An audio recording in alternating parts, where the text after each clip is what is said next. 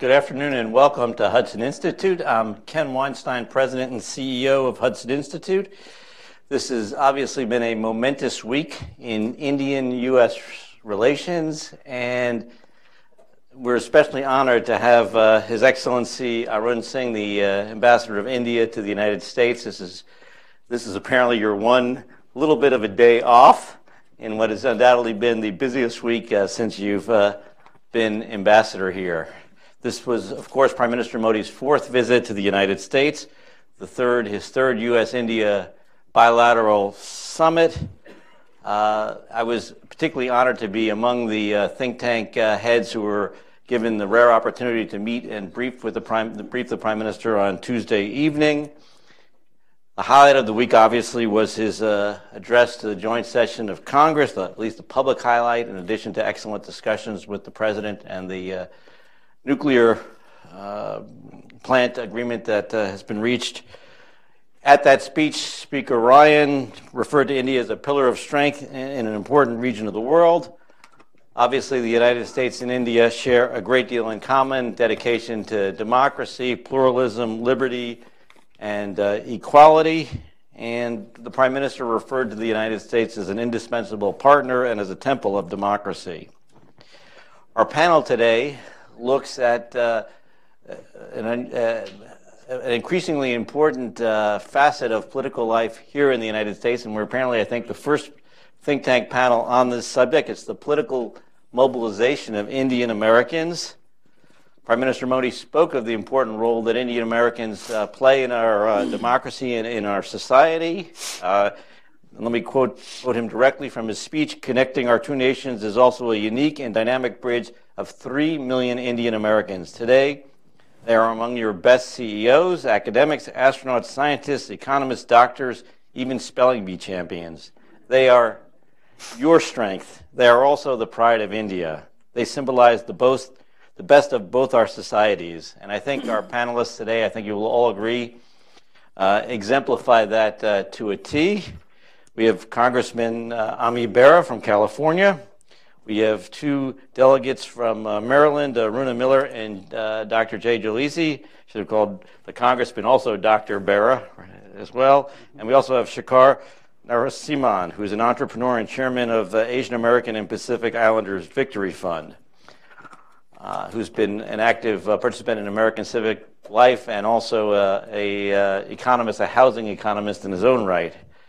Uh, and the panel today is going to be moderated by Hudson Institute Adjunct Fellow uh, Dr. Maina Singh, who is an adjunct fellow here at Hudson. She's also a scholar in residence at the School of uh, International Studies at American University. She has widely lectured at uh, major universities around the world, including Oxford, Cambridge, Yale, and so forth. Her academic background is on inter- international and cross cultural experience uh, diaspora experiences, uh, identity, cross cultural communication.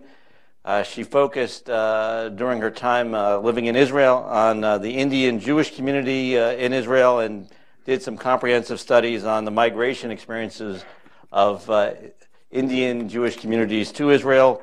Her current project now, which she is undertaking, focuses precisely on the engagement of Indian Americans in U.S. politics and policy. So it's with great pleasure that I turn it over to Dr. Singh.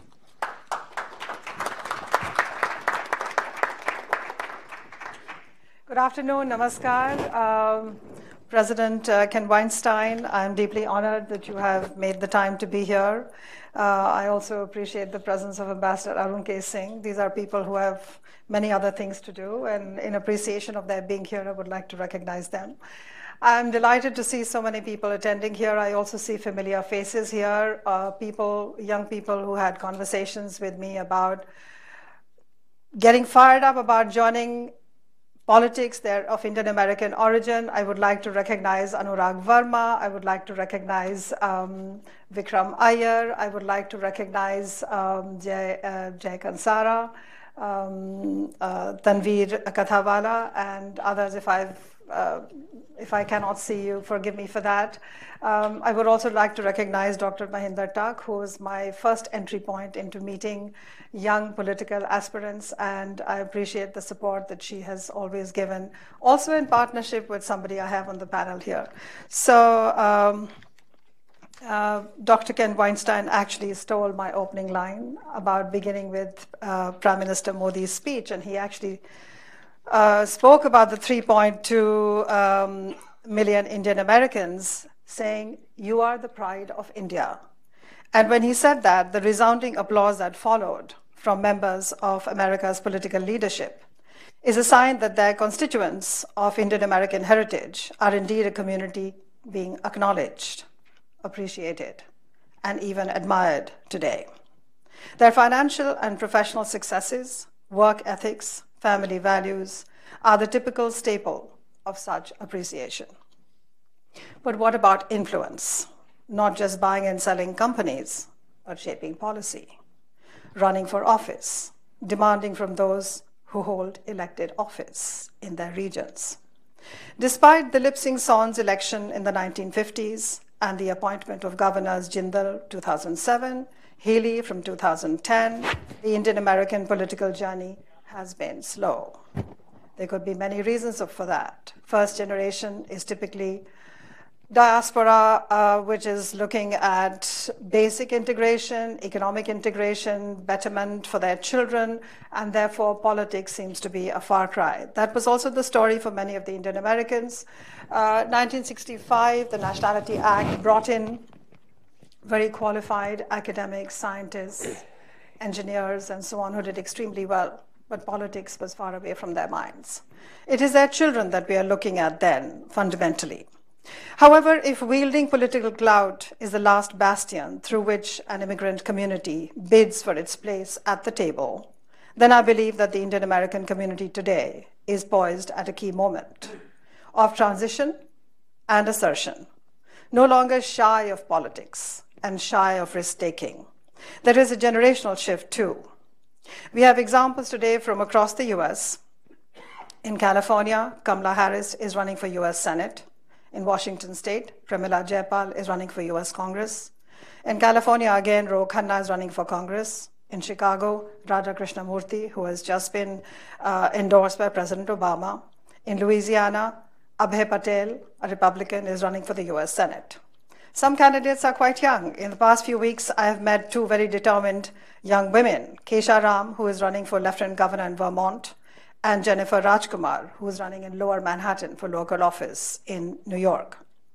Our objective today is firstly to foreground this enhanced political buzz and hear some voices from within, which we hope will generate ideas for action, maybe even a conference it's time, I think, to see more Indian American panels in the DC discussion circles. Secondly, to understand the policy implications of this shifting paradigm in voting, in funding, and in issue based consolidations among the Indian American community. I have a very distinguished panel here. Congressman Ami Bera is the only Indian American currently serving in the Congress 7th Congressional District the furthest away from me. We are waiting to see how long he can spend here. If he has to leave early, that's because he needs to vote, and that's more important than his being here. So we will pose our first question to him. That's part of the pact.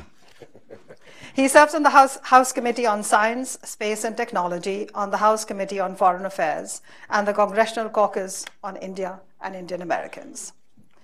Next to Congressman Bera is Delegate Aruna Miller, who has represented Montgomery County in Maryland House of Delegates since 2010. She is a member of the Ways and Means Community, uh, Committee. Um, I keep using the dates that they may have won the elections. 2010 is when she won, and as she, as she informed me, 2011 is when she joined. So if there's a discrepancy in the years I quote, it could be the year that they have won elections as opposed to the year that they actually joined in, um, uh, in January or February. Uh, next to Delegate Aruna Miller is uh, Delegate Jay Jalisi.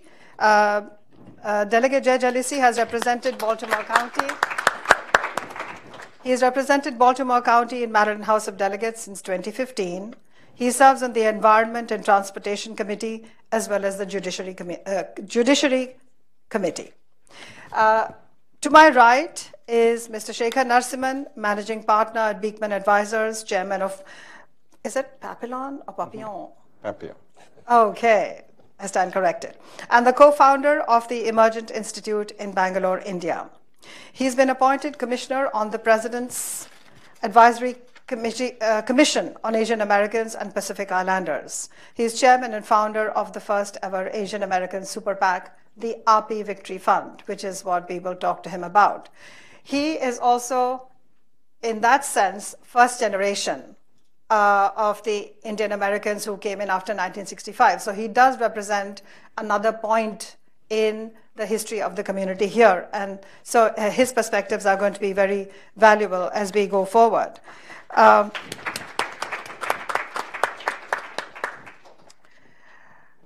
we keep hearing about the doctors and engineers and uh, tech people in the Indian American community, and we keep saying, oh, those are stereotypes. You know what? On this panel, I have two medical doctors and two engineers. and they're all in politics. All right. So I should also add at this point that um, I'm not a policy person. I teach uh, from a sociological perspective. I teach courses on diaspora and identity. And in the last eight years, I've been very closely um, associated with the School of International Service at American University, where I teach courses on diaspora. I've had the experience to learn from a lot of millennials, both of Indian American origin and otherwise, and discussions about how they see themselves uh, within politics in the US and how they view the world outside. I have learned much from them. I have also learned a lot from the Indian American community and through my exposure to them. Uh, which has been very wide and across the country in many different regions. I've had the privilege of meeting with Indian American communities from anything like um, uh, occasions where there might be felicit, uh, felicitating um, somebody who was run for office. It might be a meeting of an organization uh, like the AAPI, which is the um, Conference of the Physicians, or the hoteliers who are also now organized into a fairly strong lobby, and they have a PAC And Anurag at some point will make an intervention about that as we break into Q and A. Uh, my exposure to the Indian American community and my um, uh, special connections with many of the second generation have taught me much about the way the community is evolving, changing, and shifting. And that is what fascinates me. Uh, so it is that which brings me uh, to this. I've probably by now had at least 100 interview conversations with Indian Americans on this subject. I have a little disclaimer here that our panelists on stage should not sing, signal a deliberate political leaning. To begin with, I'm not Indian American. I vote in India, so I have no political stakes in who should be at the table. There were also cancellations, and we were not able to get people who were not in town. Our, our um, panel was, was basically going to be from the vicinity because we were not doing a bigger conference, which I hope that we will do at some point. Congress, uh, Congressman Bera is the only sitting member of Congress. How could we not have him? I'm so honored that he's in town. But the others, all of us on stage here, are people who live in the vicinity. I have, of course, um, been aware of this and therefore decided that we would like to make this um, event um, use a crowdsourcing model. So I have two people in the audience who will respond with a Repub Republican perspective. And so we will, at the end of it, have a very nuanced discussion, I hope.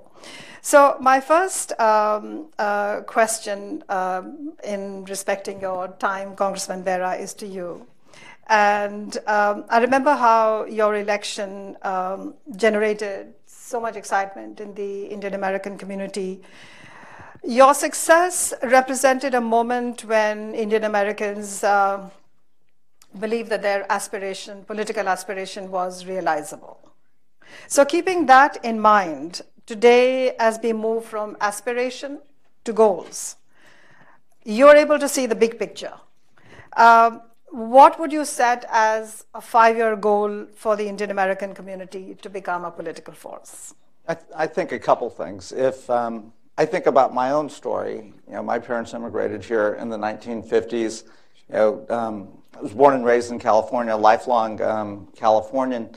So I grew up fully um, immersed in the American experience, but also rooted in the values that you know my, my family brought with them: values of hard work, values of building for the next generation. And when I ran for, for Congress, I've run on those stories. So I've not run away from my cultural background, but I've run on that cultural background. And I think that's an important lesson um, because the, the, the, values of family, hard work, um, building for the next generation are not Indian American values. They're American values that you know resound. My district is less than one percent Indian American, less than eight percent Asian American. So it is you know a, a, district that is reflective of the United States. Um, it also is you know, the most evenly split district in the country: forty percent Democratic, forty percent Republican. So you know, I, I, don't run as a Democrat or Republican. I run on the values and the things that I care about. So as we build that pipeline of the next generation, I think we have to run on who we are and what we contribute to the fabric uh, of American society.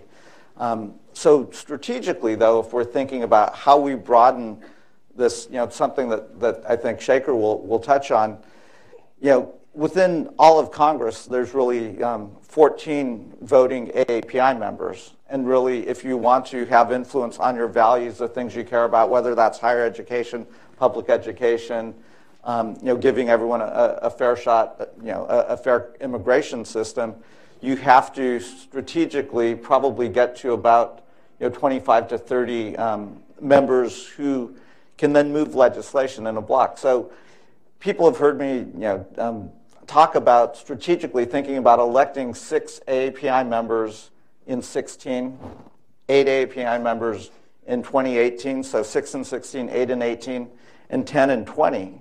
So then you can you know, get to a, a robust number of about 30 individuals with shared values, shared goals, and then you can start to influence legislation. But I think we have to be systematic and strategic.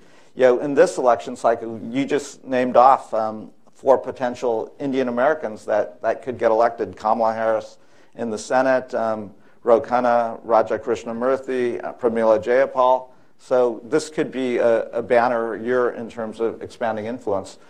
Um, secondly, you know, Indian Americans have to, and Asian Americans more broadly, have to participate and vote, right? I mean, mm. it, you know, certainly support candidates, but get out there and, and actually actively participate and vote. And you may see at the presidential level, and again, we'll hear from, from, from Shekhar some of the, the strategies, but there are districts, and precincts where the Indian American vote or the Asian American vote can actually you know, move the needle. So making sure we're recognizing those, we're reaching out to those communities, and we're actually actively um, talking to those communities, which is incredibly important. So would you have a goal of five years from now? How many in Congress? Well, the goal then, so, so again, 6 and 16, 8 and 18, 10 and 20. So within the broader AAPI community, if we can get to um, the, the Congressional Asian um, Pacific Islander Caucus to get to 30 members, then you actually have the ability. You know, we saw 40 or so committed um, members on the Republican side bring a speaker down. So you can um, move and influence legislation on things that we care about. So the two really um, uh, important things from uh, from your remarks that I take away. One is the importance of authenticity, which is uh, embracing the heritage and working with that. In your example you say has been successful in that and that's what you would you would urge as as an important thing is don't be somebody else that you're not. And absolutely. and that that works with the electoral uh, constituencies. And the second thing is interesting i will add a footnote for for people who may not be aware of the movements that are going on that i keep using the word indian american but there is this indian american hindu american asian american identity spectrum and people identify at different levels with that. And in terms of political strategy, there's a shift, a discernible shift among many who are strategizing and thinking consciously of where to go, is to say that yes, the Indian Americans have wealth, they have skills, they have they have many other things going for them, but they don't have the numbers. So if you're trying to move the needle, You have to work for strategies that help that issue. And so AAPI is the, uh, is the, is the uh, short for Asian, American, and Pacific Islanders. Now, I know from conversations that many young Indian Americans who are politically very conscious have gone back to their parents and said, you know, you have to join AAPI. And they said, are you kidding? What do I have in common with somebody who came from Hawaii? I'm Indian. So I think those things are happening. But there is clearly a shift in many more Indian Americans who are born in the US are more comfortable with that pan-Asian identification. And we'll have more of that from, from Shekhar as we come. But these are wonderful uh, segues into um, uh, bringing the conversation to a more localized experience. And I want to turn to you, um, Aruna, now about your experience of having um, successfully contested and won, and now you've been, uh, it's your second term. At the level of getting votes and getting people to come and vote, uh, how important is heritage and does gender matter? Well, absolutely. So thank you very much, uh, Dr. Singh, for hosting uh, today's event. And I want to thank each of you for being here, uh, being engaged, and wanting to learn more about Indian Americans and their role in politics.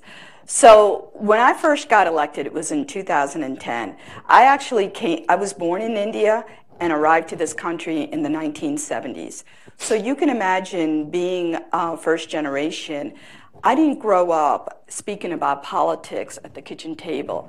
My parents and us were trying to, you know, fit into this, you know, as strangers in a strange world. So really what we were trying to do is integrate ourselves. So much of my adult life, I wasn't really engaged in politics until I became a citizen.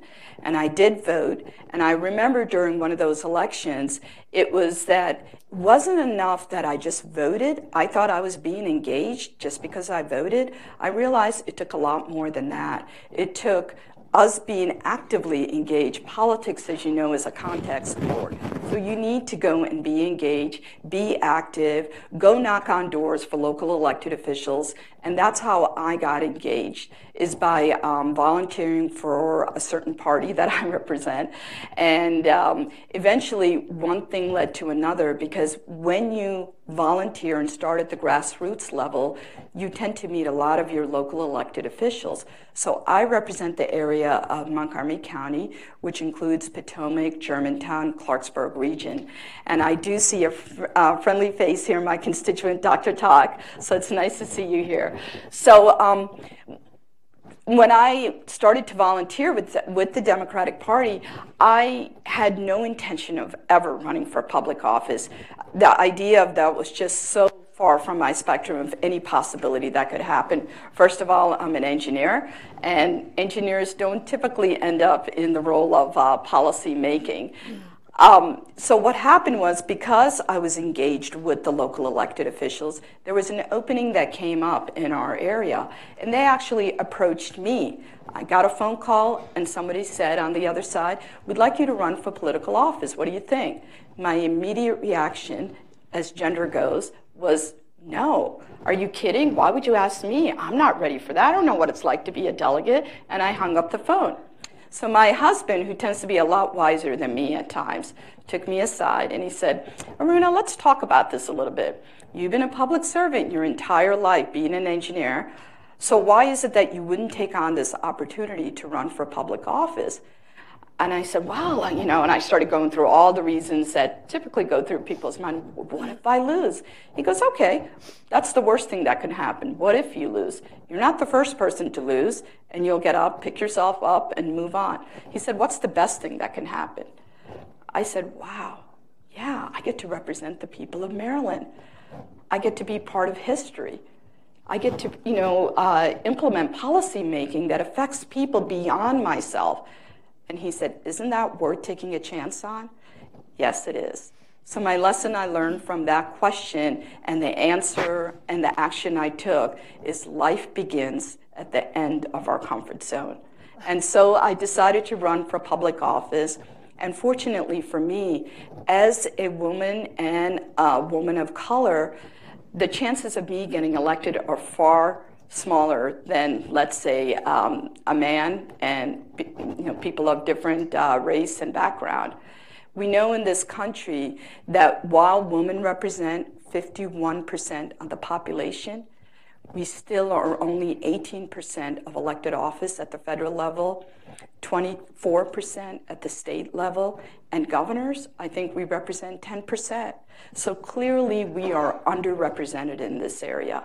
So in my case, I think the success of me being able to get elected the first time was because we have what's called, um, I don't know if you ever heard of this term, slating. So if you have certain members of your party, that you will you know, uh, join forces together, share resources, do the mailings together, share volunteers. So that's what we decided to do in my case. As a result of that, these were elected officials that are already gotten elected. So their knowledge, their experience, their outreach helped me to get elected. So I think if I didn't have that type of support system for me, I wouldn't have been able to get elected. So I'm very grateful for the, um, you know, all the help that I received, not only from other elected officials, but the Indian American community also banded together and came out, supported me.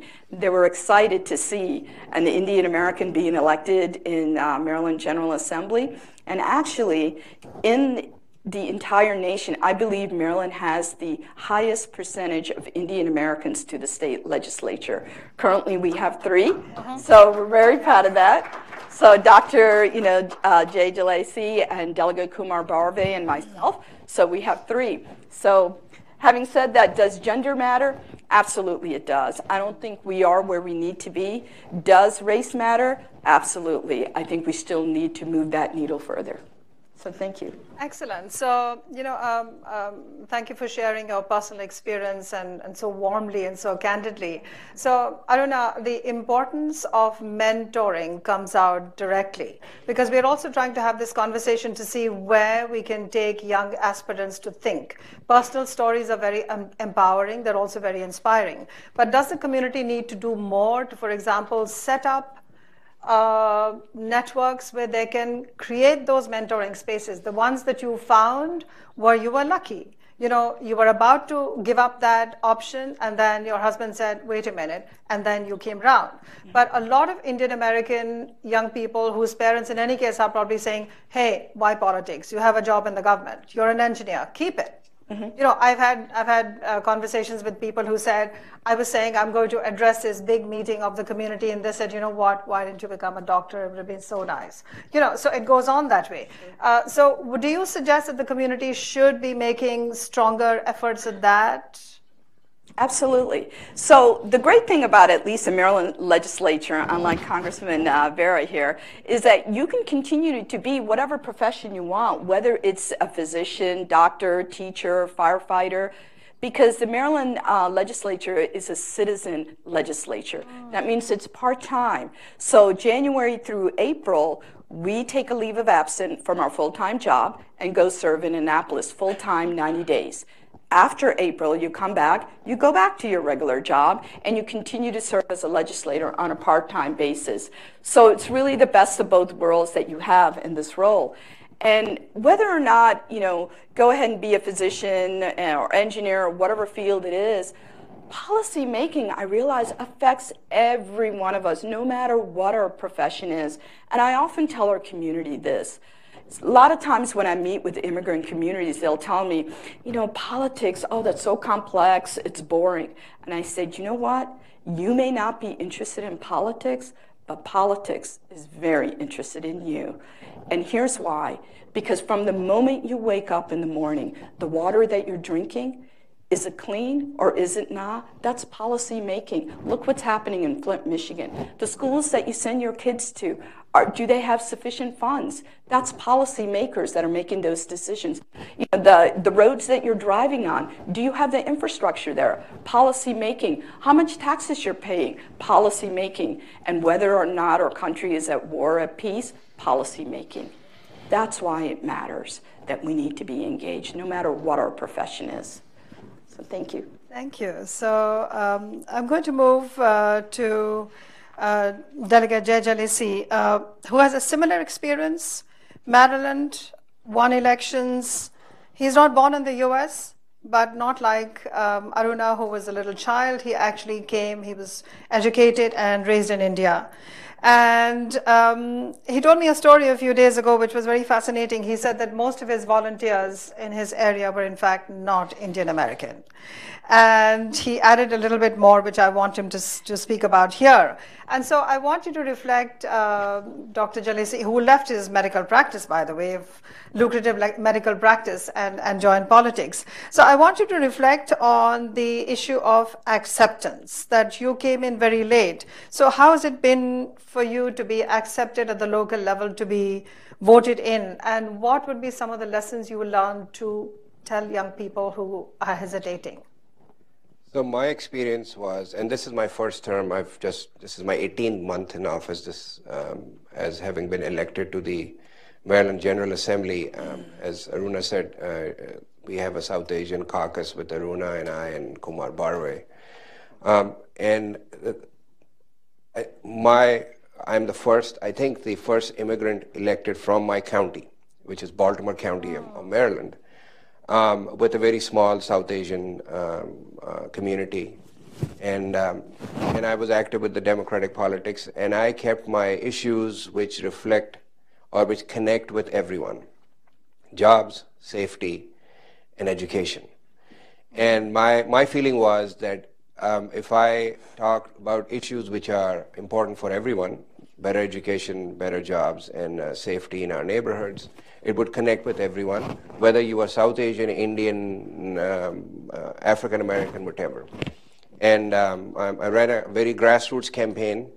Um, I was not in anyone's slate um, uh, on the Democratic Party, even though I was running as a Democrat, and um, nobody was interested in taking me on their slate or didn't think I could win. Um, so for the longest time, I think, and that worked for my favor till about two weeks before the elections, everybody thought he's crazy, he's going to lose anyway. So don't pay attention to him. Um, yeah, uh, and uh, about two weeks before the election, they realized when they started getting a feedback, and we have what's called the early voting in Maryland. Uh, when people started showing up for early voting, they realized that everybody wanted to have a picture taken with me on early voting centers and nobody else. And obviously, I'm not that good looking, so it must have been my work. Right? so every, and especially the kids, and that was because I had so many signs out on all the Desi gas stations uh. Uh, that I had almost become a small celebrity in my district. And so every child would drag his or her mom over to me and say, I want to have a picture taken with him and and then obviously mothers never deny their kids whatever they want so they would have a picture taken with me. And then i started uh, giving a little assignment to their kids. Make sure your mom votes for me inside. And the, and the mom would take the kid inside in the polling booth and the kid would come out and say oh my mom voted for you. And so that and that's when people realized that i could actually win. Uh, and so i won the democratic primary. I got the highest number of votes um, of any freshman running, and I had nine people running in that election for, for, for three seats, but really there were two because there was an incumbent. And then after I won the Democratic primary, then the pri- Democratic Party refused to take me on their slate, uh, and they formed a slate with other people. And I ran again alone, and I won again. and uh, and so then they realized that you know this guy really has some grassroots game and here's how I did it, and I think anybody can do it, it's not rocket science, is you go and talk to the people. So of the nine people running in my race, I door knocked, that's every door. I think uh, between the nine people and I, I did more doors, I talked to more people, I did more community events than anyone else, or all of them combined. And that's what makes the difference is how you interact with people. You can have the biggest war chest, and we saw this in Maryland, a governor's race, that, um, that the losing candidate had three or four times more money than the guy who's the governor now.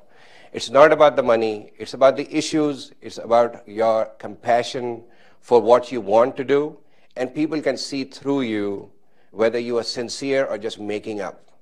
And in my case, it worked. And, and I continue to do this. And that's how I've maintained uh, my relationship with my community, uh, which is my electorate. That I never, people say you never ended your campaign. It's been 18 months. And since I've won, I've done eight town hall meetings. Nobody's doing it. I've done two community events in Annapolis, which Aruna has been in, in them, and they have always been packed. And every event I did, I have done so far in my district has always been packed. And that just shows people usually don't like to come to political events. Mm-hmm. They come when they feel connected to you. And they, each of one of my events um, is always, always packed, and I'm really grateful. And I also pay attention and I go across religious lines. I'm the only Muslim of South Asian descent in any, um, in any elected office, whether it's state assembly or federal. So, uh, but I go across. And so my main support really comes from churches. And of the 200 people who worked on election day in the primary, because that's it's a heavily Democratic district, so that was my real election. I think three were Indian Americans. Um, and 197 were, um, were, were from churches, different churches. And I went to the churches and they were doing prayers for me and they were doing, um, announcing to their congregation and black churches predominantly. And, um, and I was never a member of any church. Uh, and especially the churches where they were doing the prayers for me. It's because they felt that anyone who's elected to office, if I get elected to office, it's not only good for me and my South Asian community, but it's also good for them because they will have an honest broker in elected office for their district. And that's how we do it. We make connections on, on the basis of issues. And that's what I think is the way to go. You, org- you can uh, organize your community as much as possible but at the end of the day, it is the general masses who should be convinced that you would do the right thing by them. And that's what I suggest. Dr. Jalisi, are you sure in your medical school they didn't have uh, courses on government and politics? No, but I, but I, unlike Aruna, I have, um, I have a family in, uh, in, in India um, who have been um, MP, who has been an MP, and then uh, my, my, my aunt married someone in Pakistan, and he's an MNA. But my own um, experience in politics was I got elected to Johns Hopkins Student Council. That was it. so, that, yes. Um, uh, Congressman Bera has to leave, and for a greater cause, we will just give him an applause and say, Thank you so much for coming. Thank you. Absolutely. Thank you. And I want to see more people on our panels who have to rush to vote in the House. So, you know, more power to everybody who is aspiring. Um, some very interesting things came up in your um, in your remarks, uh, Delegate. One is that the authenticity, uh, again, the idea of authenticity of being on the ground is so critical, and it's not so critical that they that your voters identify with you in terms of culture or religion.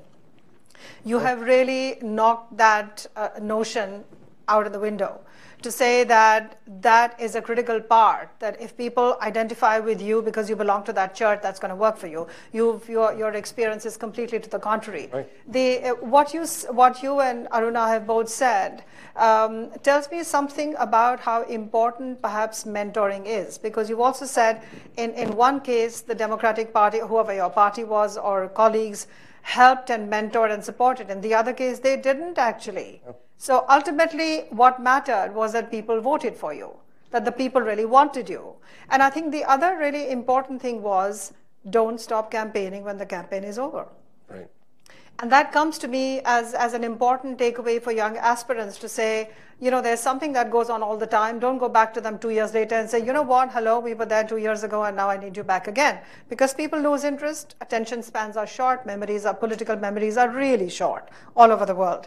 So I think those are really important takeaways. What, what I see also as something to, to move forward and consolidate politically is also has it become important for, for, you know, this is for everybody here, we can talk in the Q&A, the importance of setting up spaces where young aspirants can actually have mentoring workshops from you, online, otherwise, virtually, yeah. whatever. What are we doing about Can I that? add something to it? Yes, please. There's one more thing which I have learned through through my experience, and which is not huge, but never be ashamed of your own self or what you believe in.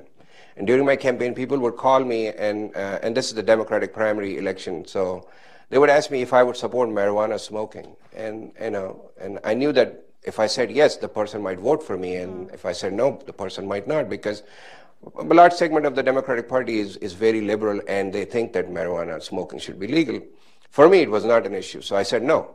So you have to take a stand because people also see through you when you're just saying yes for the sake of it. Uh, a rabbi, who's chief rabbi of a big uh, synagogue in my in my district, in my neighboring district, but has congregation in my district, called me and said, you know, I, I like um, this program on TV called Big Bang Theory. right? Well, most of you have seen it. It's got an Indian character, um, a, a, doctor, uh, um, and and his sister, Priya. So he said, I saw this episode, and you know, Priya was is dating Leonard, another character and I'm just explaining it to you so you understand how people sometimes misunderstand. Mm. Said, you know, when uh, when Priya does the online video chat with her with her parents in India, she asked Leonard to go away. So is it because Indians are anti-Semitic? Mm. And I said no. Priya doesn't want her parents to know that she's dating Leonard because the parents would, would hit the roof not because Leonard is Jewish, but because she's dating. so, so, so so, you know, you, I mean, it's not that, I mean, I am not apologizing for the culture we have. I'm just explaining it. But you have to take a position and try to explain it in the best way possible. And they understand. And so he became one of my biggest supporters. And he announced in his Congress, and, you know, we, nonprofits, whether they're churches or, or uh, Jewish synagogues, they cannot endorse a candidate.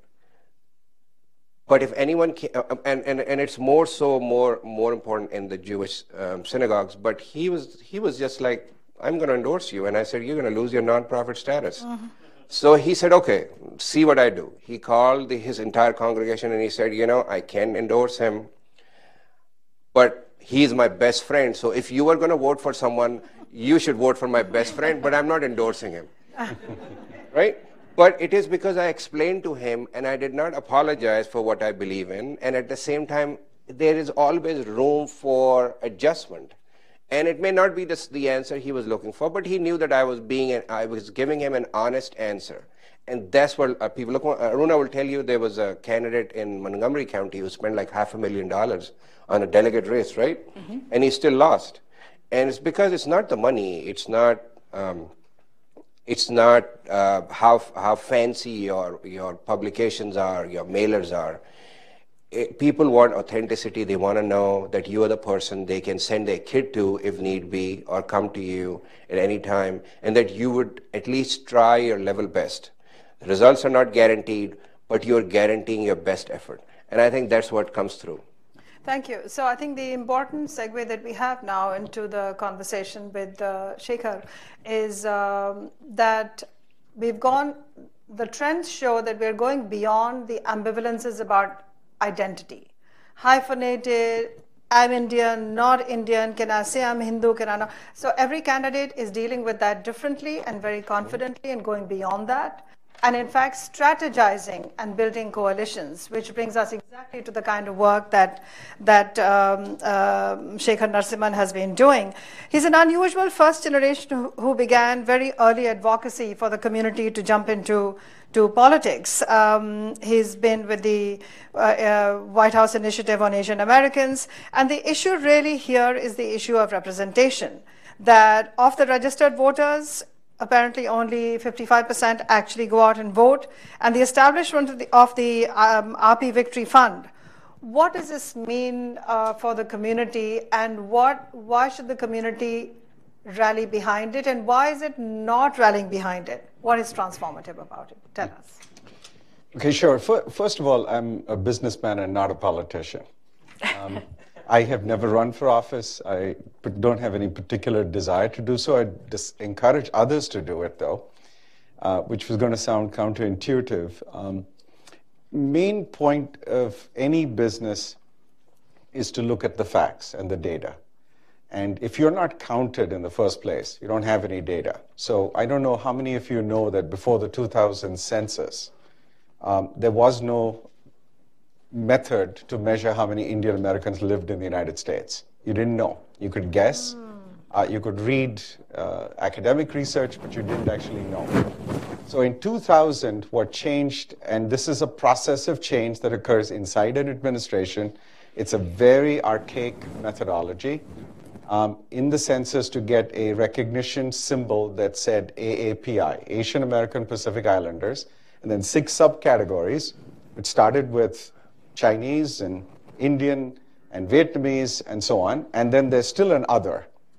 So it was the first time that we were measured. So we actually knew that Asian American Pacific Islanders in 2000 were X number, and in 2010, the growth of that community was 46%. The fastest growing minority group in the United States by 2043, over 12% of the population. Massive in terms of numbers in California, 11% of the electorate that voted on June 7th was Asian American Pacific Islander. Within that, fastest growing Indian American. So you start to see, and of course, the Chinese Americans who've been here longer are the largest in number. You start to see how identity gets created. It's not often because you won't actually walk on the street and find someone who says, I'm an AAPI. Be kind of like odd wording.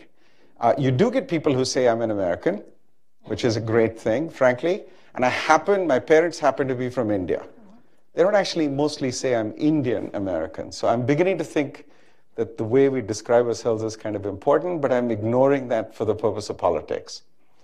So, for the purpose of politics, what really matters, as you know, in any campaign, and they've described it, Congressman Bera, Delegate Miller, Delegate Jalisi, it's, it's really about three things. And you often wonder whether one drives the other or not. And they've told you money matters, but it's not the most important. They're right. It does matter, though. Um, it does matter that you have field that you have people on the ground, uh, you're knocking on doors yourself, or you have a message. Um, and really, ultimately, you've got to get voters out to the polls. So the number of votes you get on election day actually is what counts. So if you work backwards from that one seminal issue, if you simply took all the Indian Americans in the United States that represent 1% of the population, there are about four or five precincts where it's about a third of the precinct. Indian Americans don't register, they don't vote, they talk. Seriously. Have you ever been in an Indian American crowd? We're like Italians. We talk a lot. We love to talk about politics. We actually don't play politics, though. Right. So there's a difference. The other thing we do, which I find really discouraging, is we love to have pictures taken. Now, that's a very Asian thing, by the way. That's not just Indian. Um, but it's I so we have a generation that grew up here that had to put its head down, as uh, Mena said, make the money, build family, build relationship, and didn't have much time for all this other civic engagement stuff. But in the process of making money, people realized that we had wealth, and politicians started talking to us about writing checks. So, FYI, Asian Americans donate at the same rate as whites do politically per capita. Ooh. Indian Americans are even higher. So, yes, we are a money pit. But what have we asked in return? What have we organized to achieve? And has it been intentional? I'll try to answer those two questions and then stop. First, what have we asked in return? The first generation came here with having lived through three wars with Pakistan. So, to be very blunt, it was a foreign policy perspective that was distinctly myopic. So, if you took my uh, siblings, other siblings, and put us in the same room and we were talking about India, we had a particular perspective about relationships with in South Asia. They couldn't care less. When I talk to my son about the sale of F 16s to Pakistan, he says, What is an F? What is a 16? And why do we care? so they have a very different, perspective. so there's a generational shift that has happened that we better accommodate. And naturally, in that generational shift, because they have a safety net, which is another thing I remind the next generation of, they have a safety net. They can take risks. We took incredible economic risks, uh-huh. but we didn't take the risk of exposure, politically or otherwise. They can take the risk of exposure because, damn it, they've got their folks behind them. They got a place like my son did in the recession to come stay in the basement. Uh-huh. Uh, they can get help with a down payment. Um, so they have this advantage, but how are they using it? And have we really shifted the discussion from being counted, people knowing our numbers, people knowing where the wallets are, and how to take advantage of that? First of all, They have, because they're much more actively engaged. If you go to any gathering, and you saw in the White House in March or April of 2009, there were roughly 18 Indian Americans working in the White House. That disproportionate to, by the way, you know, if you looked at any numbers of any other community, sub-community, and broke it down into six categories, but it was not intentional. Most of the people that I knew didn't know those 18 people, and more importantly, didn't have a whole lot to do with their getting where they got. Oh. And what's wrong with that? What's wrong with that is we can't legitimately expect all 18 of them to turn around and help other people like them get to the next level and grow and build. Uh-huh. I think we can expect them to. Because if you run through politics and you have to shake hands, you have to raise money, it's the same thing, by the way. An investment of time is equal to an investment of money. You should not differentiate those two. But if the community at large didn't have a whole lot to do with how people got into positions of influence and didn't support them, it should not expect in return that they're out there advocating for us or asking us what our issues are. So what we are building is a different kind of movement. We're trying to get away from this notion of segregated politics, frankly. We're talking about the Asian American Pacific Islander community as though it's homogeneous, which it is not. 42 countries, 108 languages, etc. If India is homogeneous, by the way, Asia is even less so, obviously.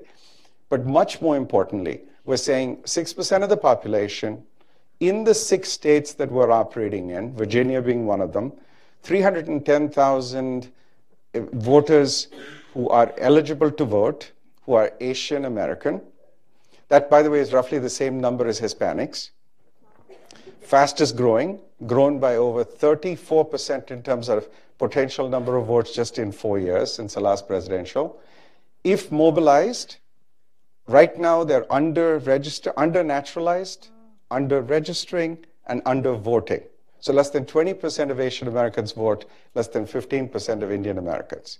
It is simply pathetic.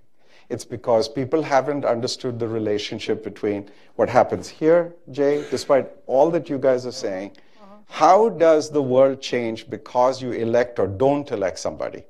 And by not participating, haven't you already really made a decision?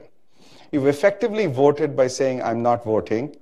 That's not acceptable in this country, in this age, with what we hear and see and understand of politics. So we're mobilizing, and it's taking a whole bunch of things. First, identifying where the voters are. Secondly, getting people who look like them to approach them. So we often have a Filipino American who speaks a language like Tagalog speak to a Filipino American why would it be wrong for us to run ads in Hindi and Telugu and other languages when even if it is only a small subset of voters, because those voters, believe it or not, I'm going to leave you with this example. We did our first mailing, and in tradition in North Carolina, there's a county called Wake County, which is Raleigh Durham. There's a precinct there that's 38% South Asian. It's almost all Indian American, but there are some Bangladeshis and uh, Pakistani Americans as well. In that place, uh, there's a young man who ran named Jay Chaudhuri for state senate. He ran for state senate. He's, by the way, just become state senator. He's the first Asian American uh, in the history of North Carolina. But when he ran, he assumed something. He said, Boy, this precinct, 38%. Now, in a state senate race, off year, even in a presidential primary year, it's about 20% turnout. If I can just turn out my community, I look like them, I speak like them, my family lives here, just by 10 points higher, I'll win this election. So he did nine mailings to this group. He did four door knocks. So this is how you count in elections canvassing. And he did three media messages, social as well as um, through the television. 10% of them voted. We came behind him after the primary was over, and we did a messaging campaign in that same place in Wake County to Asian Americans, but we then we knew a lot more about them than he did because of data. We had found out what language they spoke because we could look at credit cards, and I hate to tell you this, but I could find out everything about any one of you just if you had a credit card. Um, we knew what kind of movies they were ordering. We knew which restaurants they went to. we could do a very targeted type messaging to them saying, even though you think you might have registered to vote, I don't think you actually have. Would you mind registering to vote? And then we used WhatsApp and messaging to get messages from others in the community to them. Because, by the way, one of the most important questions we ask early on is, have you registered to vote? And in every Asian gathering I've been in, 99% of the people raise their hand. Half of them actually haven't.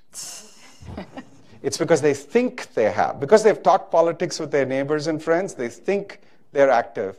In that community alone, we got an 8% response rate with new registrations. So we've registered more people in Wake County, North Carolina, through very targeted, systematic methodology to register to vote. Now, I don't know how they're going to vote. That wasn't our intention. Our intention was to prove to all the larger campaigns and the parties that by spending money and resources in a very, very discreet manner, in a place that really does matter, that we could make a big difference. So that's what we're trying to do, Benna, and I hope we're successful in our six states. Mm-hmm. And I think we'll be the margin of victory in 2016. Can I? More about that. Just, just one minute. That um, I think. Uh, emerging from this brutal self-searching soul searching for the community that you have that you have spoken about some um, tough talk about where to go how to strategize and to streamline many of the issues that have been going on mm-hmm. and people have been experimenting with individually because in your, what you're suggesting is that individual successes now need to be to be harnessed mm-hmm. to come together and that people who won individually should not just be you know, model Indian achievers. It's time to go, you know, demolish that kind of um, perspective and move beyond. So I need to move to bring in other perspectives. Do you want to add a quick comment just now, no, or no? I think Q&A, that something? I just wanted to add to what he said. It's 110% right. Um, and the and the 15% who may be registered also feel proud that they are not registered with any party, mm-hmm. which basically kills the whole purpose because most of the elections are either decided in the Republican primaries or Democratic primaries. And, and, and I give you an, a small example of my own kid. My daughter is, is, is very interested with the Bernie Sanders campaign, and she wanted to, um, to help with the campaign. And I said, But you're not a Democrat. You registered as an independent, which, by the way, in Maryland, there's no such thing as independent, it is unaffiliated. So why do you want to influence the Democratic Party politics? But it is a question which we all have to ask ourselves is, in my district, if you're not a registered Democrat, um, you, you can't help me. Uh, in her district, Aruna's district also, it's the same thing, but I'm sure there are other districts where. So when you ask people to vote, also ask them to, vo- uh, to choose a party. Mm-hmm. Because just by being independents or unaffiliated, whatever it's called in your respective jurisdictions, you're not helping anyone because the decisions are made in the primary elections, and generally you're just reaffirming um, what has been decided by the parties. Yeah, and I would like to also that's that's a lot of what I face when I um, come to immigrant communities. When I ask them if they're registered with a party, they're like, "Oh no, no, no, I'm an independent. I don't want to be forced to pick." A certain candidate of a certain party. So I think there's a lot of misconception. So I try to sit with them and talk, look, a primary, this is what happens. In the general, you can vote for whoever you want. Doesn't have to be whichever party you registered with. You leave yourself out of that process, you're leaving yourself out of the most important part of the electoral process. And as, you know, uh, Delegate Jalisi said, it's not doing us candidates any good if you're not going to come out and vote during the primary. So I think there has to be some education with the community about what the purpose of registering with a party. And you know, registering just overall is a complex process. Uh, once you you know go to the MVA, you got to download a form, you got to fill it out. So in the state of Maryland, we're trying to actually make it a lot easier to register, to make automatic registration possible. So you're not opting in you have to opt out. We didn't quite get to the um, bill and the legislation that we wanted, so people are automatically registered to vote when they uh, go get their license and other state services buildings that you go to. So we're working on that. I believe some states, like Washington State, has already done this. So, yes. So these are some of the things that we're trying to work on to make voting and registration much more easier.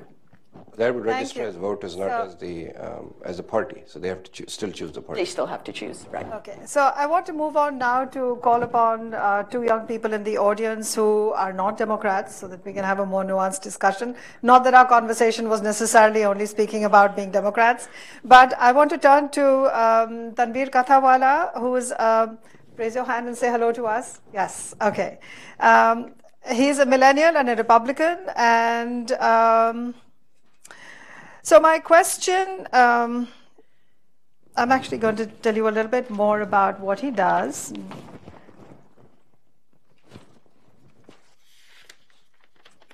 Excuse me. He's a principal and founder of Pioneer Strategies, formerly management consultant also with IBM, associate at NextGen Venture Partners, an early stage venture capitalist firm. He's also been with JP Morgan Chase, where he did some work in 2013 to do with government and public policy. Um, Tanvir was named a global shaper by the World Economic Forum. I'm just skipping through things to flag only some of his achievements.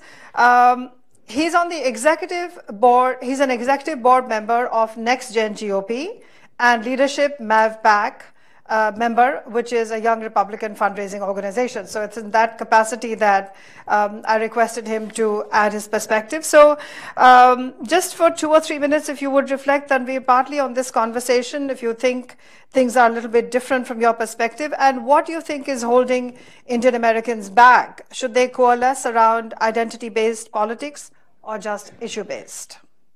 Well, I want to say thank you so much, Dr. Singh, for inviting me and the Hudson Institute for putting on this uh, terrific panel. Um, I would say, as a, I feel like I say this now as a Republican, I absolutely profoundly against not voting for Donald Trump. Uh, apparently, that's. Uh, and I think a lot of millennial Republicans kind of feel the same way. So, uh, you know, as a you know, I think this conversation has been incredibly robust, and I think to, to Delegate Miller's point, um, I think Americans, you know, I've always looked my own, uh, you know, journey as an American, having been born in this country and been a kind of first generation American, as parents came came from from India, is that I think the one thing I've always seen that I think being an Indian American you have in common with what makes us, I think, uniquely um, this great melting pot is that an American in a your story as an American is not based on you know what you look like or what religion you you're part of. That there's there's a room in this society to be um, as American as uh, the red, white, and flag, and also you know enjoy Korea or Bollywood movies or you know have an affinity of if your if your culture the you come from. And I think it's it's shameful in the Republican Party that that there has been this kind of underwritten law that if you want to be successful in Republican politics, that you must have to, you know, shed away any part of your identity, Indian identity, whether it be your name or, um, um, you know, the cultural practices you adopt. And um, I think that the, the, the, my generation really sees that there's a, there's a healthy balance of two. That you can be um, you can serve with the National Guard or you can be in movies and TV. You, there's you know Indian doesn't necessarily have to be the person who fixes your computer or the person who gives you your, your checks you up with the doctor. I mean, it was uh, I think Joe Biden. He said during the 2008 election, is, he goes to an Indian American man. He says, "You know, I see you guys everywhere at every 7-Eleven in Delaware," and I think that's unfortunate. That's his perspective, because um, I think that as we move away from the pure identity politics, we are, are, I think we move on to a more nuanced understanding of a community that cares about issues, that votes consistently, votes in primaries, and that we're not some just monolith group because we happen to be, you know, share the last name Patel, you know, we're going to vote for you. Um, it's really, you have to cater to our issues, cater to our needs, and, and be thoughtful in that. So, are there groups of, are there cohorts uh, of young Indian American Republicans like yourself? Is there vigor in that community? Yeah. So, so Next Gen GOP is a is a Virginia-based political group, um, and the goal is, you know, I think Shekhar would appreciate this. Is like a lot of millennials don't register to vote and the decisions are made in the primary process. So we we did this big thing of like if we registered more millennials, the, the problem in the Rep- Virginia Republican Party is that that the the big decision that chooses uh, who the general election candidate for governor or senate is, is whether the party is going to have a convention or primary. And if, if it's a primary, it's generally much more a candidate who is much more mainstream that can have a legitimate chance of winning. If it's a convention, it tends to be a candidate that's a little more ideological, uh, that is may appeal to the base but does not appeal to the general election voter. So we said if the, the, the, the body that makes that decision in the Republican Party is the State Central Committee of Virginia. And we said, okay, well, that state council committee is incredibly not representative of what the state looks like as a whole. So we said, why don't we, when we put our own candidates up and we'll help them, you know, run and, and uh, help them, you know, be kind of bring more diversity to that committee. So we thought, okay, like this is going to be a simple process. So we figured out, like, asked them, like, what are the forms do, does someone need to be able to run? They wouldn't give us the forms. Then they said, okay, like you have to have these there these meetings that these representatives that chose these caucus meetings in, in like last in, in June, and you have to have a certain number of people for a candidate to get on the ballot. I said, okay, fine. So we said, can we can we get those forms to register the people we want to show up this caucus meeting? And they said, well, uh, the forms are being made, we can't give them to you, and, and all that. Then they said that if, if we want any new person to register to, to go to this caucus meeting, they have to be a Virginia voter for the past like four election cycles. You have to pay an $80 new voter caucus registration fee they just made up on the spot. And then they said that, uh, that, um, that and, and you must have a minimum of like 100 people when the 100 people to get on the ballot even though the the most of the members of that committee have gotten got elected with less than like 15 votes of their little town. And so we, we kind of this big big organization push we kind of met all the requirements. We got three candidates elected uh, the last actually a few months ago. Um, and we're, we're trying to build a larger voice that group is led the, the most public faces of that group are there's two other indian americans with me. There's a guy named kishore thiota who's the executive director and the public relations chairman of that organization is a woman named reena shar bahara who's also elected as a dc delegate for the republican party. Mm-hmm. we need to have a conference with young indian american millennials. Start a blog right away. Uh, I would like to turn to Jay Kansara, who is from the Hindu American Foundation, does advocacy uh, Hindus are 51%, 51% of Indian Americans. That's the Pew figure. Um, you know, in, in March 2015, in The Atlantic, I saw this article speaking about Hindus are thriving in America, but they continue to, and that's what it said, they continue to walk a tightrope in establishing a political identity. Uh, basically, the article says voters have a hard time recognizing their names and don't identify with their religious backgrounds. And then there's a photo of Tulsi Gabbard taking oath on the Gita. So I want to turn to Jay Kansara and say, how far is this still an issue for Indian American, Hindu American uh, candidates? Thank you, Meena and Hudson Institute for hosting this and allowing me to speak uh, after such distinguished people on this panel. Um, so the Hindu American Foundation was founded in 2003 by young primarily Indian Americans, people who were uh, young Indian Americans who were born fr- uh, from parents of who were immigrants, and even myself, I, my parents are also immigrants from India. But they had a vision that they wanted a, a voice for the Hindu American community to model that of the Jewish community. And they did it because they realized that as as they were getting married and having kids, and their kids will get married and have kids, that that they may not be so connected with India the way that we are, because my parents are just from India, so I go to India and I still have family there. I'm connected, but that connection may uh, may disintegrate over time. But their cultural values, should they choose to maintain them, will will be what connects them to the broader Hindu community around the world. And also, Hindus in the United States come from any country, whether it be India, Pakistan, Bangladesh, Bhutan, Nepal Sri Lanka, and and so we needed a voice that would coalesce around this. There was also just a, a, a real ignorance about what Hindus were, and Hindu Amer- uh, so our delegation went to Congress uh, several years ago, and they went to a congressman, and he asked, "Are you Hindu Shia or Hindu Sunni?"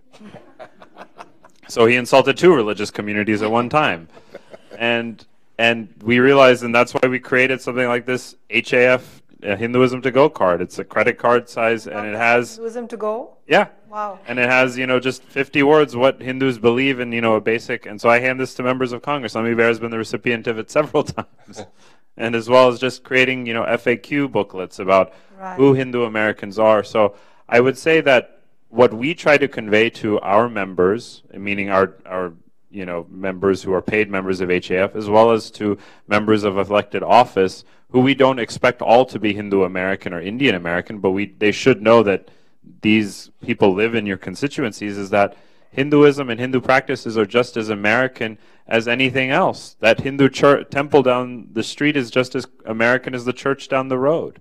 And once that um, once that level of understanding is there within the community, they are able to become more mobilized on political issues, and, and they may be issue based or they may be partisan based, uh, based on the the demographics of a constituency or whatnot but they can still be mobilized. They can be more informed, both the elected officials as well as the constituency. Right. So we know that all Indian Americans who are of Hindu extraction may not actually say, I'm Hindu American. They might still say, I'm Indian American. So um, does the Hindu American label actually become a problem when they're running for office or it doesn't matter? Have candidates said anything about candidates or other people, appointments, whoever, in your experience? Is there other issues about a strong religious identity being asserted, xenophobia? Yes, xenophobia definitely exists, as, and and it it it takes root at the education level. We're actually in a very uh, serious debate right now at the California State Board of Education about Hinduism, how Hinduism is portrayed in the public school textbooks. Right. But yes, religion in American politics, you cannot extract it, uh, for better or for worse. And so uh, it, it may become an issue, but what we try to portray is that Hindus, uh, you know, what, what the values that Indian Americans bring are, are primarily from a Hindu uh, or from Hindu origin, you know, assuming that they are, assuming that they identify as Hindu and they should be proud of that. That these are right. these are just as American as anything else. And if I may add, uh, plug in a plug in event we're hosting. You you asked for you said we should do a conference. HAF is actually hosting a conference, uh-huh. uh, our first inaugural policy conference on June 20th. So if anybody's interested in attending, uh-huh. it's here in Washington D.C. and we'll go, we're going to delve into issues that are important to Hindu Americans, including human rights of Hindus persecuted in uh-huh. uh, South Asian countries as well as domestic issues. And we are a nonpartisan 501c3 organization, so I do not endorse candidates from any party. So, are a lot of your Hindu Americans Republican or Democrats? What's the trend? We actually, uh, even on within HAF itself, like our national team, we have a mix. Then, and they and some Hindu Americans, like I was just speaking with Neeraj Antani from Ohio, yes. and he identifies strongly with the Republican Party based on his his interpretation of Hindu practices and beliefs. And I was found that very refreshing that somebody was that thoughtful in determining their political affiliation. Now, somebody could just as easily choose the other side, and many do, but there should be that connection that I believe this, and therefore I want to associate politically this way. Right. For those of you who are not so familiar with Hinduism, I should say that um, we do not have one holy book and we do not have one particular day that we all agree we should worship on. And so it is really a philosophy that's open to interpretation. So there might be people who interpret democratic values out of it, those who interpret Republican values out of it.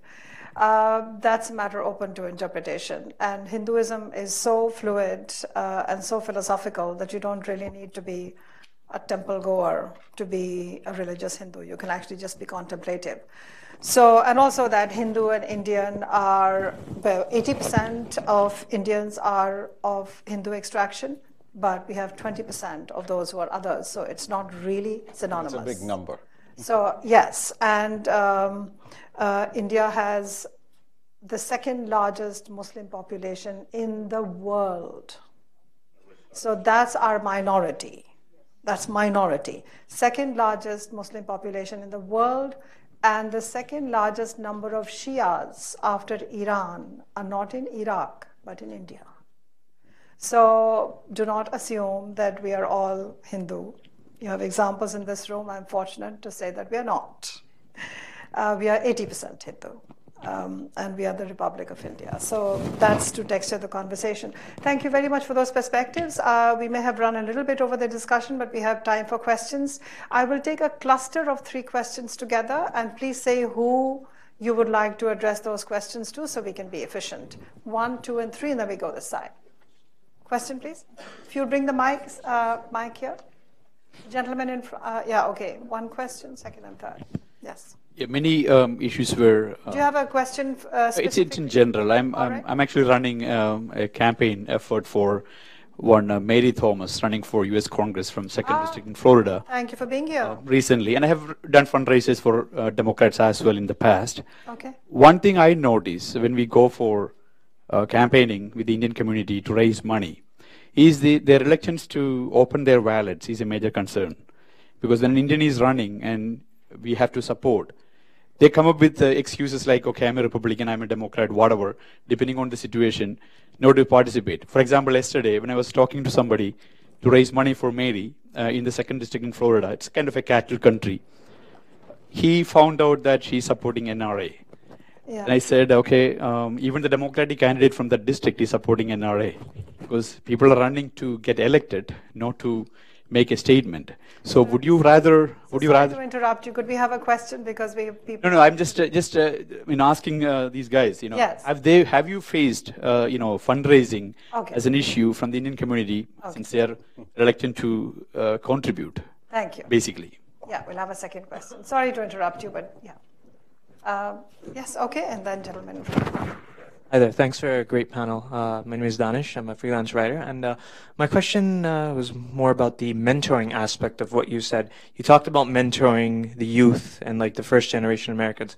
However, however, one thing I know, I'm sure y'all are familiar with the the voting dynamics in India, which people grow up with. So when uh, people immigrate to India, they all of a sudden, I feel like sometimes they they themselves the adults are in need of political socialization uh, as well because they don't really know because uh, there's that forgive me for generalizing there's that notion of voting your caste instead of casting uh, your vote in India.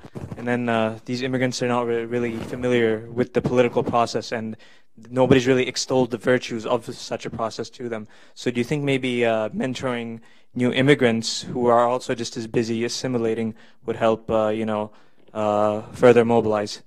Thank you. Okay uh, question? Yes, thank you all for coming here today. And my question is for Mr. Narasimhan. Uh, so, in other parts of the world, and Australia is one example, citizens face compulsory voting laws where citizens face a uh, small fine if they do not cast a vote mm-hmm. in an election. And uh, I think this introduces both solutions to a problem and possibly more problems. And I was wondering if you think that that would be a good idea for America. Wonderful. So we have a funding issue uh, to do with Indian Americans. We have to do with political socialization for first generation. I think we all agree on that. And uh, then to do with should we make it mandatory for people to vote in any state? Go ahead, respond. Sure. Any, anyone. Yeah. I'll, I'll, be happy to take on the funding issue. So, yes, I do face a lot of uh, challenges when I go before the Indian American community. But having said that, the biggest percentage of campaign funding I get is from Indian Americans. Ah. So, oddly enough, that's how it works out. But there's situations where I think it's in our culture to always be agreeable. So when I go up to an individual, and let me tell you, as a politician, the most difficult part of being a politician is fundraising. It's very awkward. You have to get on the phone. You have to go right up to a person, say, you know, I really could use your support. Would you be willing to do a fundraiser? It takes a while to get used to that. And then you put the other person in an awkward situation as well. So in our culture, I think we tend to be very agreeable. Oh, sure, honey. We, yeah, yeah, yeah. I will do it. I will do it. Then I follow up with a phone call and I don't get a response back. I'll do a text. I won't get a response. But the people that have been supporting within the Indian American community have been most generous to me than anyone else I know. Other um, ethnic background groups are consistently, they give money, but a smaller percentage. But the Indian American, I notice, tend to give a larger percentage. And you know, one of the things you'll often hear in campaigning is that signs don't matter. Let me tell you something, signs do matter. You know, winning a campaign is a million little things. So when I first ran, I was a totally virtual unknown person. I had a sign, of course, with my name on it. And I had an Indian American that recognized the first name as being Indian American, but the last name didn't quite sound Indian American. Mm. So he went back, looked my name up on the website, and he's like, oh, she does look Indian American. Next thing you know, I get a big check from him. Mm-hmm. And again, this isn't something that I went and lobbied for, solicited, but ended up getting it. So I think part of the you know issues with Indian Americans and fundraising is again they don't quite get the connection why they need to support a certain candidate and what's in it for them. Some get it, but a lot of them don't right now. So I think that's you know something that we have to work on. So, so thank you. Mandatory voting laws. How about that? Who wants to go for that? I could respond. Um, we've actually studied um, why voting trends in the United States have shown a decline in the voting percentages over, by the way, it's over 35 years now. Um, it, one is that we have a lot of elections. And I think we just we sort of frame that in a way to say in Virginia, we have an election every single year and the percentage of votes that are cast in a presidential race are the highest in a uh-huh. presidential year, and then it declines almost precipitously. Um, it's hard to participate when there are that many elections. So that's one reason why voting participation has changed. Second is that with uh, in the Asian American Pacific Islander community, 74% of the people are immigrants and foreign born and there's a lot of languages. There's, so there's language access issues. South Asians have it less so, but it's not, it's not a zero-sum issue because not people, not people, not everyone reads as proficiently in English. You've seen huge advances in this country in Spanish translation for ballots, for literature. You don't see that in other languages yet. We're making that transition to saying other languages also matter um, if a few million people speak a different language, they should be addressed in those languages. Not just campaigns, but I'm talking about the, the methodology and of a ballot, um, of the way that literature is handed out and given to you on how do you register to vote, how do you get a license. These need to be language accessed. Today, we live in a world of technology where you know there's a Google translator, and you could theoretically take every government form and translate it. So, how do you encourage people to vote? How do you make it easier for them to vote? It should really be the issue as opposed to mandating it. Um, there are some states where it is difficult to vote, oh. and it is made deliberately so. Mm-hmm. So, all those of you that care about this issue of how do you increase civic participation should care about the fact that you have to go and elect delegates. You have to be in participating in the whole issue of what are voter rights. Um, and rather than saying that, you know, if you don't vote, um, there'll be a fine, which I think in the United States would be almost impossible to get done. Um, on fundraising, um, I've been fundraising uh, theoretically uh, with Indian Americans for uh, politics since 1984. Since Mondale, I'm aging myself. I have not found Indian Americans to be very different in terms of raising money than pretty much any other group, frankly. The only group that has seen a existential threat and writes checks because they see existing existential threats are the Jewish uh, community. That's the only group where they understand, it's almost like tithing in a different way. But no other community, um, except when faced with that kind of an existential threat, writes checks because they think if I write a check, it makes a difference and I, my children will be differently served. The Indian American community has faced no such threat. Now, that's not to say we don't have issues. Uh, we have the highest per capita income, but we also have a 9% poverty rate. People don't seem to know that.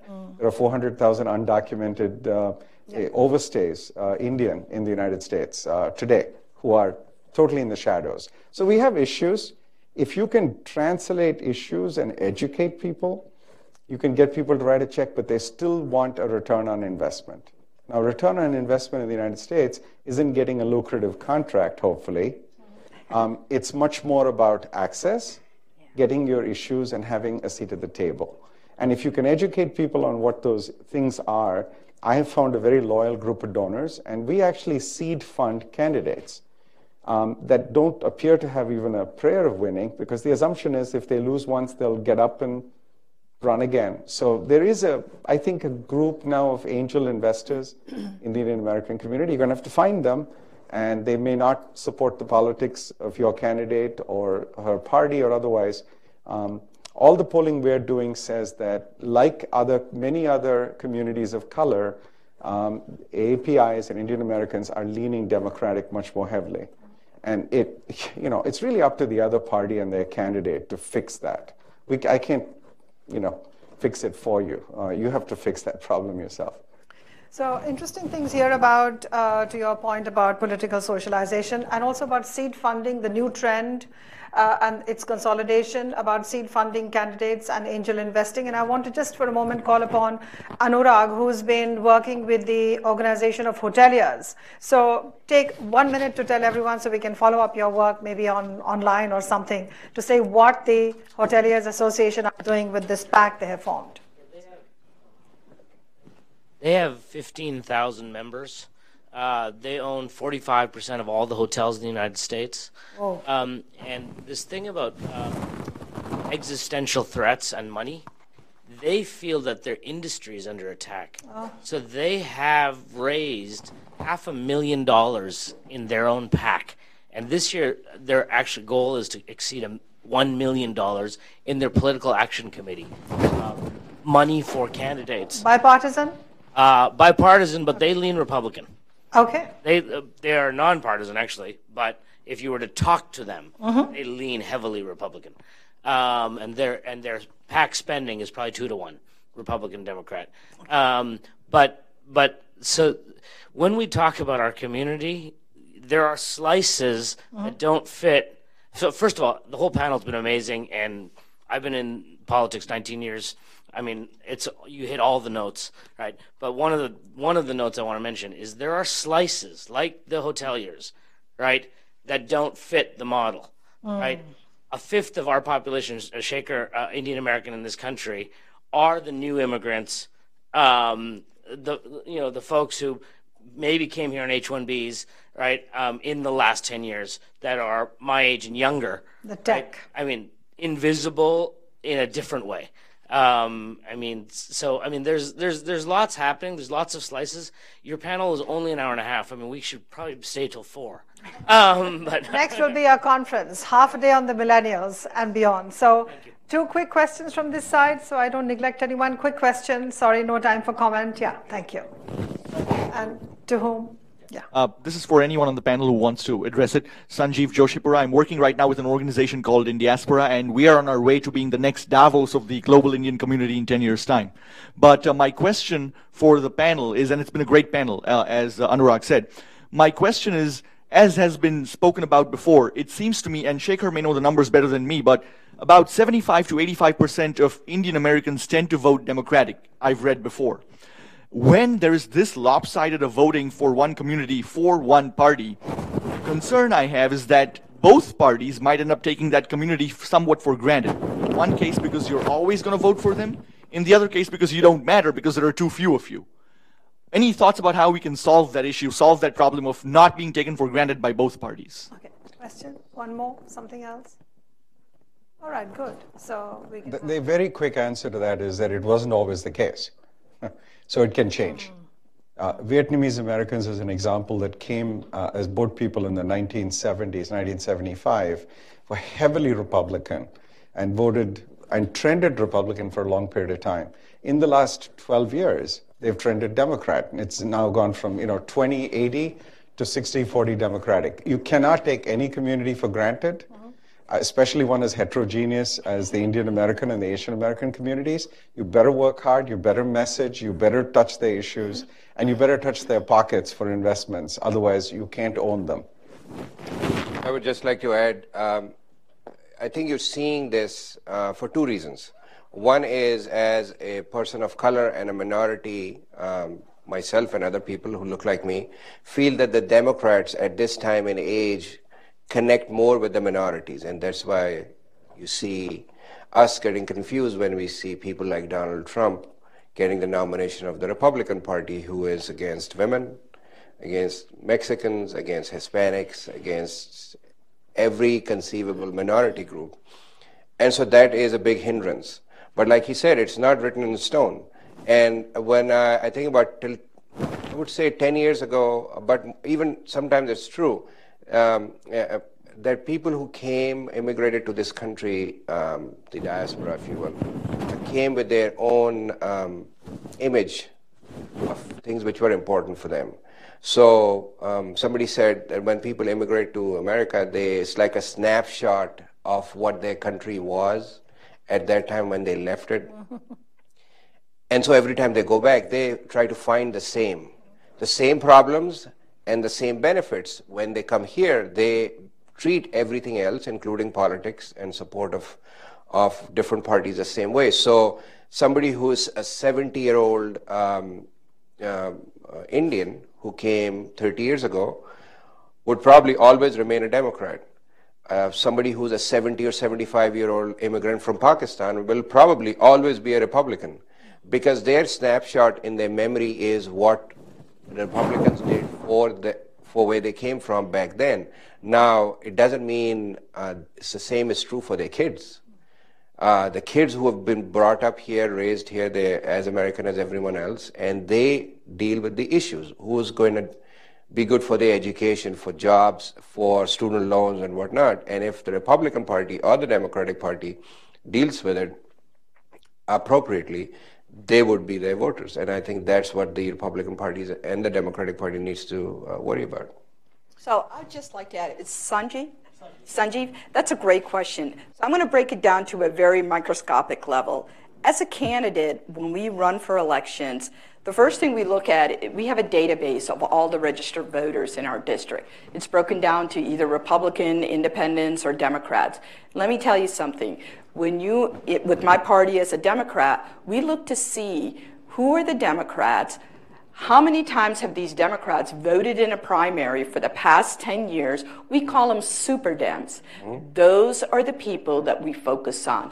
Those are the ones we send all the mailers to, the phone calls to, because we know they will consistently come out and vote. We do not take any vote for granted. We do not take any block of voters for granted when you break it down to that microscopic level. Every vote counts. Those are the people we focus on. And this is why I tell our community that please get out and vote during the primary because if you want to get the ear of a local elected official, this is the way to do it.